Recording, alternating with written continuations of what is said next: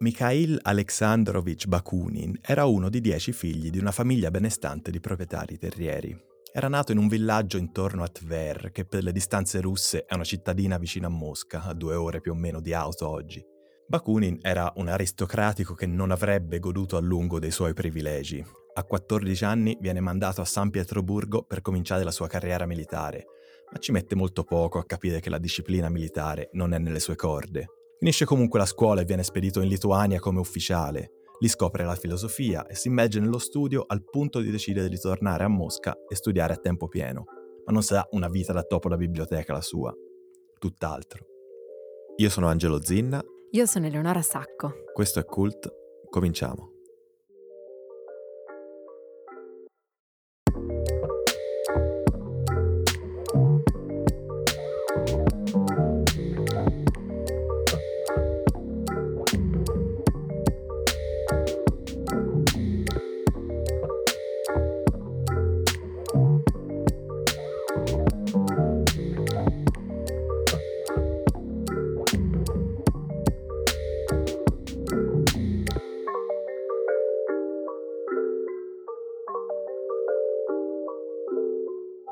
Questo momento in poi la vita di Bakunin diventa bella movimentata. Praticamente è un guardie e ladri, è scandita da continui arresti e fughe dalla polizia. Per tutta la vita continuerà a spostarsi per volontà o per cause di forza maggiore, ma dovunque andava non si stancava mai di provare a ribaltare qualsiasi fosse l'ordine delle cose che gli si trovasse davanti. Dopo Berlino, Bakunin si trasferisce a Dresda, dove comincia a lavorare a un nuovo giornale radicale. Ma il governo nel giro di poco censura il giornale per evitare casini con le autorità, Bakunin si trasferisce a Parigi. Qui conosce il suo mentore Pierre-Joseph Proudhon, uno dei padri fondatori dell'anarchismo moderno, e poi Karl Marx. Anche se era relativamente nuovo ai circoli socialisti, Bakunin non sta esattamente nell'ombra. Al contrario, si muove come un elefante in una cristalleria, facendosi spazio senza timore. Nel novembre 1847 viene organizzato un banchetto per ricordare la rivoluzione polacca del 1830 e in questa occasione il nostro Michele Bakunin si alza in piedi e fa un discorso dove espone la sua visione della Russia. La Russia è sinonimo di oppressione brutale. Grazie alle politiche dei nostri sovrani la parola russo vuol dire schiavo o carnefice. La prende leggerissima. E quell'odio verso la madrepatria non passa certo inosservato. All'ambasciatore russo arriva voce di quel discorso pubblico e presto mette pressione al governo francese per espellerlo. Così succede e Bakunin scappa a Bruxelles. Le rivolte del 1848 lo caricano tantissimo. Quando Parigi insorge, Bakunin si trova ancora a Bruxelles, ma decide di tornare immediatamente nella capitale francese per assistere agli avvenimenti. I treni in quei giorni sono bloccati, ma Bakunin parte lo stesso a piedi, superando il confine e raggiungendo Parigi dove partecipa a convegni, manifestazioni e barricate senza sosta, immergendosi fino al collo nelle rivolte. E poi scappa ancora, verso est, alla volta di nuove insurrezioni. Con il diffondersi dei moti rivoluzionari in altre città d'Europa, Bakunin comincia a far sentire la sua voce. Vuole che quell'ondata di rivolte raggiunga sia la Polonia che la Russia, vuole la liberazione dei popoli slavi e la caduta dello zar. Era uno che la rivoluzione se la voleva prendere a morsi, nelle rivolte, ovunque ci fosse marasma, Bakunin si tuffava a bomba. A giugno si sposta a Praga per partecipare al congresso democratico come rappresentante degli slavi. L'anno successivo continua a seguire le rivolte da vicino va a Dresda, partecipa all'insurrezione, entra a far parte delle barricate e poi viene arrestato e condannato alla pena di morte. Ma la pena verrà commutata in ergastolo e poco dopo Bakunin verrà estradato nell'impero austro-ungarico, dove sarà rimesso in carcere. Dalla cella tenterà il suicidio ingerendo lo zolfo dei fiammiferi, ma non muore e viene estradato di nuovo a San Pietroburgo su richiesta dello zar Nicola I.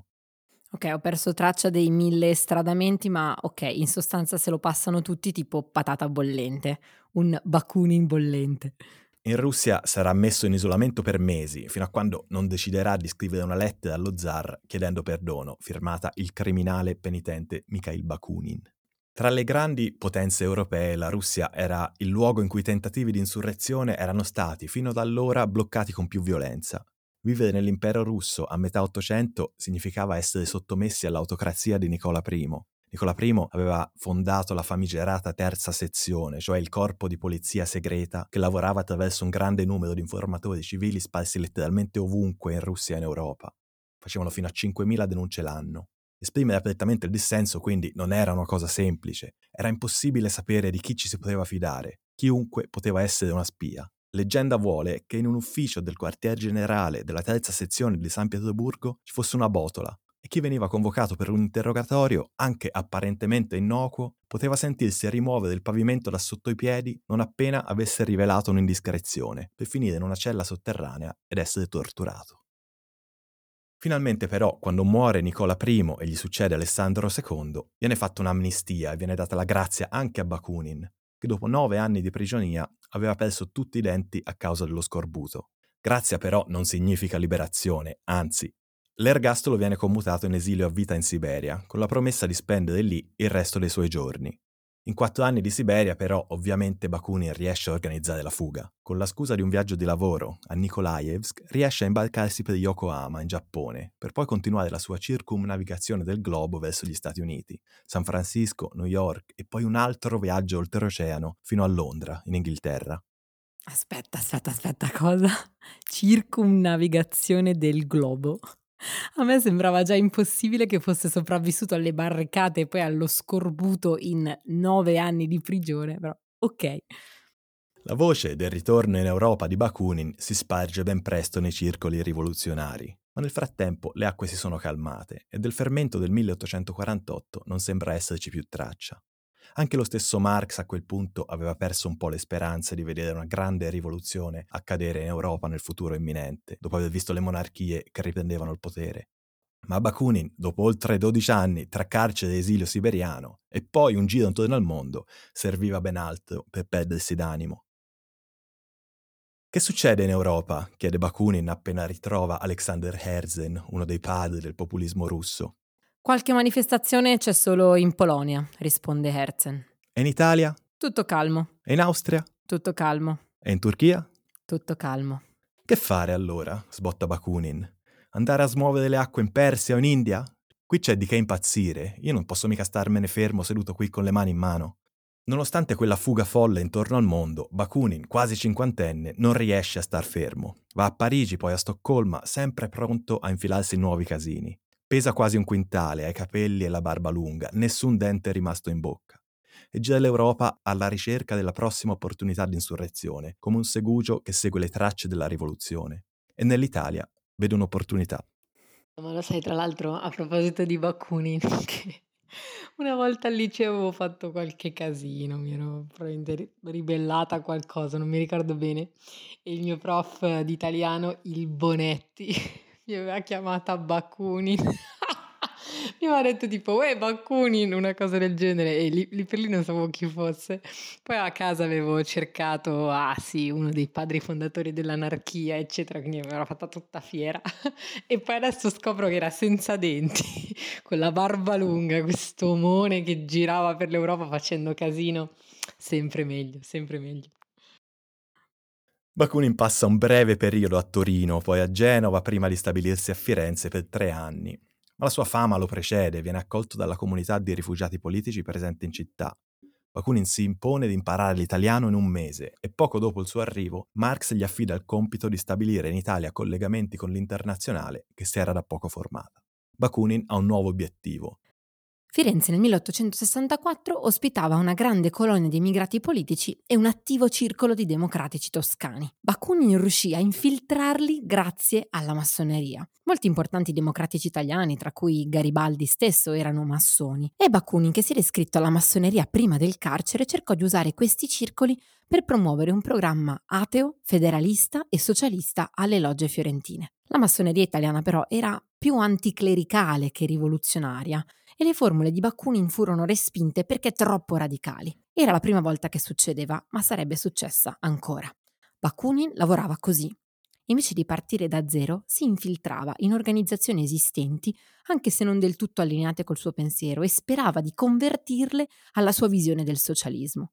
E una dopo l'altra tutte le organizzazioni lo cacciavano, portando Bakunin a crearne di nuove o inserirsi dove gli sembrava ci fosse un po' di spazio d'azione. In quegli anni Bakunin era anche tornato brevemente a Londra per incontrare Karl Marx e discutere le attività che avrebbe potuto intraprendere in Italia per conto dell'Associazione Internazionale dei Lavoratori, fondata solo due mesi prima. Marx e Engels l'avevano sempre vista come territorio secondario, visto che mancava un settore industriale ben avviato. Ma Bakunin era la persona migliore per spargere il verbo dell'internazionale in Italia, era il più conosciuto tra i membri dell'organizzazione e aveva già avuto contatti con i più importanti rivoluzionari italiani, Mazzini e Garibaldi. Bakunin in realtà credeva che l'attività rivoluzionaria dovesse essere condotta in segreto, attraverso associazioni orientate all'azione che avrebbero dovuto infiltrarsi nella società in modo silenzioso per preparare il terreno alla rivoluzione. Era una strategia opposta a quella di Marx, che voleva costruire un'organizzazione su larga scala in grado di operare senza doversi nascondere. Ma questo e molti altri nodi non erano ancora arrivati al pettine. Allora Marx non poteva prevedere che Bakunin sarebbe diventato un giorno il suo principale avversario ideologico, oltre che principale rivale per la guida dell'internazionale, e sperò che Bakunin potesse sovvertire Mazzini e reclutare qualche italiano vivo che operasse per l'internazionale. Bakunin, dal punto di vista degli internazionalisti, era l'unico uomo in Italia che possedeva sia il carisma che la voglia di sporcarsi le mani necessari per sfidare Mazzini e convertire i suoi discepoli disincantati alla causa della rivoluzione sociale.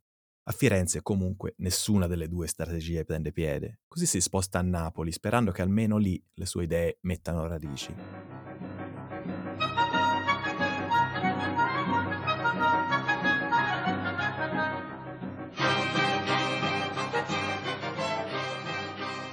Campania c'erano circoli progressisti per cui l'unificazione dell'Italia era stata un'occasione mancata di cambiamento vero. Bakunin diventa lo spirito guida dei disillusi napoletani e in questo periodo rende cristallina la sua idea di mondo nuovo. Un mondo senza chiesa, senza Stato, senza autorità, organizzato in collettivi dal basso verso l'alto. Il gruppo che si forma a Napoli era molto piccolo in realtà, ma le sue regole diventeranno la base dell'anarchismo di Bakunin. Per accedere bisognava essere atei, rinunciando a Dio, e bisognava essere federalisti, rinunciando alla nazione. Per i conservatori, Bakunin era un barbaro del nord, senza Dio e senza patria, senza rispetto per nulla di sacro, che costituiva una minaccia per la santa civiltà italiana. Ma i radicali erano ispirati da questo modo di pensare, e pian piano prende piede un'idea internazionale diversa da quella pensata da Marx. Nel 1872 succedono due cose Internazionale originale si spacca e quasi in contemporanea nasce la sua sezione italiana. Un anno prima la Comune di Parigi aveva dato nuove speranze ai progressisti di mezza Europa e il suo abbattimento da parte delle autorità francesi, che aveva causato tra i 10 e i 20 mila morti, aveva alimentato ancora di più la rabbia verso i governi dei rivoluzionari. Anche in questo caso Bakunin parte per la Francia per osservare la Comune dall'interno se ne andrà prima della sua fine, evitando così di essere giustiziato. In questo periodo però iniziano a emergere anche le incompatibilità tra Marx e Bakunin. Marx crede che i lavoratori debbano essere alla guida dello Stato. Bakunin crede che lo Stato non debba esistere proprio e Marx crede che il potenziale rivoluzionario risieda negli operai, mentre Bakunin pensa che i contadini possano formare la base delle insurrezioni di massa. C'è anche un po' di invidia personale, il timore di perdere il controllo di un'organizzazione a cui entrambi hanno dedicato ogni giorno della propria vita. Fatto sta che nell'agosto dello stesso anno nasce a Rimini la Federazione Italiana dell'Associazione Internazionale dei Lavoratori, ma quasi tutti i delegati eletti sono anarchici seguaci di Bakunin. Poche settimane dopo, a settembre, durante il congresso dell'AIA, Bakunin, che ormai viveva in Svizzera, viene espulso dall'Internazionale dei marxisti, anche lì. Così, mentre gli anarchici vengono spinti fuori dal movimento socialista in Europa, in Italia si affermano come le fondamenta su cui costruire un movimento nazionale. Anche Carlo Cafiero, uno dei primi divulgatori del capitale di Marx in Italia, da sempre marxista, era passato alla sponda anarchica, diventando un fedelissimo di Bakunin, forse anche troppo fedele. Nel 1873 Bakunin, arrivato a quasi 60 anni inseguendo ribellioni popolari in mezza Europa, cominciava a essere un po' stanchino di fare l'agitatore e temeva che insistendo sulla linea dell'insurrezione le autorità svizzere potessero deportarlo in Russia. L'unica cosa che poteva salvarlo, paradosso dei paradossi, era la proprietà privata. Acquistando una casa avrebbe infatti potuto accedere alla cittadinanza svizzera e quindi evitare un'eventuale deportazione. Ma ovviamente a Bakunin erano rimasti pochi soldi in tasca. Così Cafiero, anche lui nato in una famiglia agiata, gli venne in aiuto, donando al suo mentore abbastanza soldi per acquistare una villetta nota come La Baronata, vicino a Locarno, e per mantenersi nei suoi ultimi anni di vita. Scommetto che indovinate come va a finire. Nei due anni successivi, Bakunin brucia i soldi di Cafiero senza ritegno e senza dire niente a sua moglie, che pensava fossero soldi suoi, povera donna. Allargò la sua nuova casa, fece costruire un lago artificiale e assunse del personale per le faccende domestiche. Delle 400.000 lire che Caffiero aveva ricavato dalla vendita delle sue proprietà a Barletta, non era rimasto quasi nulla. Ma Caffiero era devoto alla causa e anche se ormai si era impoverito, continuò a portare avanti la causa anarchica in giro per l'Italia. Anche se Bakunin si stava gradualmente ritirando dalla scena, la sua impronta sull'Italia l'aveva lasciata. L'anarchismo e non il marxismo era arrivato a dominare il movimento socialista italiano in quell'epoca di idee confuse in cui si tentava di fare un po' d'ordine. E negli anni 70 dell'Ottocento l'eredità di Bakunin era stata presa in mano da tre personaggi altrettanto instancabili, Carlo Cafiero, Enrico Malatesta e Andrea Costa. L'anarchismo italiano ha preso tante forme e tutt'oggi sembra difficile dare una definizione chiara di intenzioni, obiettivi, immaginari ma è difficile negare che Bakunin e i suoi seguaci italiani vedessero nell'azione diretta un elemento importante della loro filosofia. La rivoluzione andava indotta, anche con la violenza se necessario. Su questo aspetto è giusto fare una piccola parentesi. Il concetto di anarchia fin dall'Ottocento, il periodo che stiamo provando a raccontare, è stato, almeno in Occidente, collegato a caos e violenza, divenendone quasi un sinonimo. Questa è, come spesso succede in questi casi, una semplificazione ma è una semplificazione che ancora oggi rimane difficile da sciogliere. Tra le parole e le azioni dei pensatori più importanti dell'anarchismo si trovano così tante contraddizioni che diventa difficile definire l'anarchia oltre i suoi concetti base. Neanche gli anarchici stessi ci sono riusciti, dividendosi in fazioni spesso opposte tra loro. Quello che è considerato il fondatore dell'anarchismo moderno, il mentore di Bakunin, Pierre-Joseph Proudhon, una delle prime persone a autodefinirsi anarchiche, guardava all'istituzione dello Stato come indissolubilmente legata al capitale e proponeva un modo alternativo di vivere in cui a gestire i vari settori dell'economia fossero i lavoratori stessi, organizzati in associazioni e cooperative basate su principi di mutuo soccorso e solidarietà. Al centro della visione del mondo di Proudhon, che era un libertario convinto con poca simpatia sia per le tasse che per gli scioperi, c'è l'ostilità verso tutte le forme di autorità, in quanto violano la libertà individuale, la violenza, insomma, è nello Stato, nella Chiesa, nelle gerarchie. In una lettera a Marx del 1844, Proudhon si dichiara contrario alla rivoluzione violenta e nella sua idea generale della rivoluzione dirà che quando sarà la scienza e non il governo a regolare la società, non esisteranno più patrie o nazionalità. Scrive, l'uomo di qualsiasi razza o colore sarà un abitante dell'universo, la cittadinanza sarà ovunque un diritto acquisito. Tutto molto bello. A leggerle potrebbero sembrare parole di Gandhi. Ma come applicare tutto questo alla realtà? L'altra associazione che si sente spesso fare con l'anarchia è quella di un'utopia irrealizzabile, proprio perché idee come solidarietà e mutualismo sembrano soluzioni utopiche ai problemi del mondo moderno. E con questa base l'anarchismo rimase frammentato e sempre aperto a nuove interpretazioni e strategie di applicazione. Bakunin, che nell'insurrezione popolare aveva sguazzato buona parte della sua vita, vedeva la rivoluzione sociale come mezzo per dar vita a una nuova società decentralizzata. La ribellione in Dio e nello Stato è parte integrante dello sviluppo umano, diceva Bakunin, è l'elemento che separa le persone dagli animali. Bisogna ribellarsi sempre, continuamente. Ai suoi seguaci dice dobbiamo compiere incestanti tentativi rivoluzionari, anche se veniamo battuti e completamente sconfitti, una, due, dieci, anche venti volte, ma se alla ventunesima volta il popolo ci appoggia partecipando alla nostra rivoluzione, allora ce l'avremo fatta. Con Bakunin la ribellione non è più solo ideologica, è fisica. Bisogna scendere per strada con le armi perché questo è l'unico modo per difendersi dalla violenza più grande di tutte, l'oppressione delle autorità. Questo sentimento diventa più radicato che mai tra gli internazionalisti italiani dopo gli eventi della Comune di Parigi, in cui il governo francese aveva finito per giustiziare migliaia di persone che avevano partecipato alle barricate. Ed è in questo contesto che possiamo provare a inquadrare i seguaci di Bakunin, Cafiero e Malatesta, che negli anni 70 organizzeranno i loro più importanti tentativi di insurrezione popolare, entrambi falliti. Nel 1874 a Bologna, dove li raggiungerà anche Bakunin dalla Svizzera, che però sarà costretto come sempre a scappare dalla polizia dopo il fallimento dell'operazione. Nel cuore della notte Bakunin supererà i confini italiani rasato, con gli occhiali da sole, travestito da prete, con tanto di bastone e cesto di uova in mano. Qua vedo del potenziale memetico.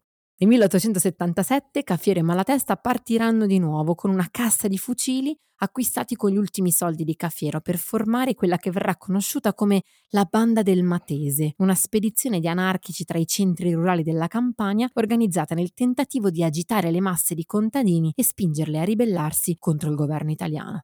Inseguiti dalla polizia fin dall'inizio, non agiteranno granché. Nonostante gli insuccessi, le autorità diventano sempre più intolleranti nei confronti di qualsiasi movimento con un'aura anarchica e negli anni successivi gli arresti aumentano fino alla dissoluzione totale dell'internazionale italiana alla fine degli anni 70. Con lo spegnersi di un movimento organizzato e le repressioni sempre più frequenti della polizia, gli anarchici si frammentano ancora di più. Nascono cellule clandestine indipendenti, di cui alcune di estremisti che, staccate dalla visione unita dell'internazionale, adotteranno anche il terrorismo come strategia. Nel 78 un certo Giovanni Passannante, dichiarato anarchico ma non affiliato all'internazionale, prova, fallendo, a uccidere il re Umberto I. Ci proverà di nuovo Pietro Umberto Acciarito nel 1897 e infine Gaetano Bresci nel 1900, che ci riuscirà. Uno dei pochi luoghi in cui il seme del collettivismo anarchico sembra fiorire è nell'area delle Alpi Apuane, in Toscana. Questa è la zona di estrazione del marmo di Carrara, dove vivevano i cavatori di marmo, che erano al contempo operai al servizio dei grandi capitali internazionali, ma anche lavoratori della terra.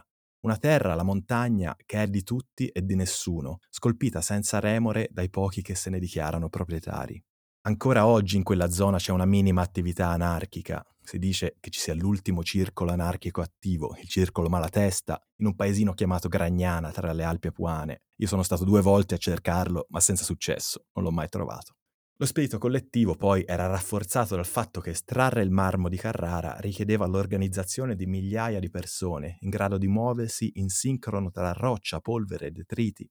La Lunigiana diventa il cuore dell'attività anarchica in Italia a fine Ottocento, ma anche qui non dura molto. I cavatori di Carrara infatti indicano uno sciopero di massa il 13 gennaio 1894. I moti della Lunigiana, la prima rivolta anarchica di massa italiana, non finì bene il nuovo governo Crispi arresta oltre 450 persone, con più di 2000 anni di carcere collettivo. Nello stesso anno, in seguito al tentato omicidio di Crispi per mano dell'anarchico romagnolo Giovanni Paolo Lega, il governo introduce una serie di leggi anti-anarchiche che obbligano tutte le organizzazioni politiche radicali a sciogliersi. Sulla carta quindi l'anarchismo è morto. I movimenti operai confluiscono nel movimento socialista, che nel frattempo si sta organizzando, prendendo la forma di un partito vero e proprio. Di insurrezione di propaganda del fatto si parla sempre meno. Ma c'è una zona d'Italia in cui il movimento era sempre stato forte e i cui tratti continuano a esistere in una forma più silenziosa. L'Emilia-Romagna era da sempre una terra di mezzo che sentiva le pressioni della Chiesa provenire da sud e quelle dell'impero austriaco venire da nord. Forse per la sua posizione, forse per essere un passaggio obbligato di viaggiatori, era sempre stato un territorio incline al progressismo. E quando l'anarchismo arrivò in Italia, quell'area del centro-nord della penisola divenne in poco tempo la sua roccaforte, superata dalla Toscana solo nella seconda metà degli anni 70. Il primo fascio operaio italiano era stato fondato a Bologna e nel 1872, quando l'Internazionale aveva aperto tra le 50 e le 100 sezioni in Italia, circa il 30% si trovavano in Emilia-Romagna. E quegli ideali di solidarietà, cooperativismo e collaborazione tra pari si erano radicati in modo particolare nella provincia di Reggio Emilia, dove silenziosamente una piccola cittadina che avrà avuto a malapena 2000 abitanti aveva cominciato a modellare la propria società su quei valori socialisti dalle sfumature anarchiche. Questo era Cult, un podcast di Angelo Zinna e Eleonora Sacco, prodotto insieme al comune di Cavriago. La nostra sigla è del sublime MAV. Grazie a Nicola Bassano del Multiplo di Cavriago da cui è partita l'idea di fare questo podcast. Se siete nuovi qui e Cult vi è piaciuto, potete ascoltare il nostro primo podcast, Cemento. Se volete contattarci potete farlo tramite Facebook e Instagram cercando Cemento Podcast oppure via email a posta chiocciola cementopodcast.it. Alla prossima!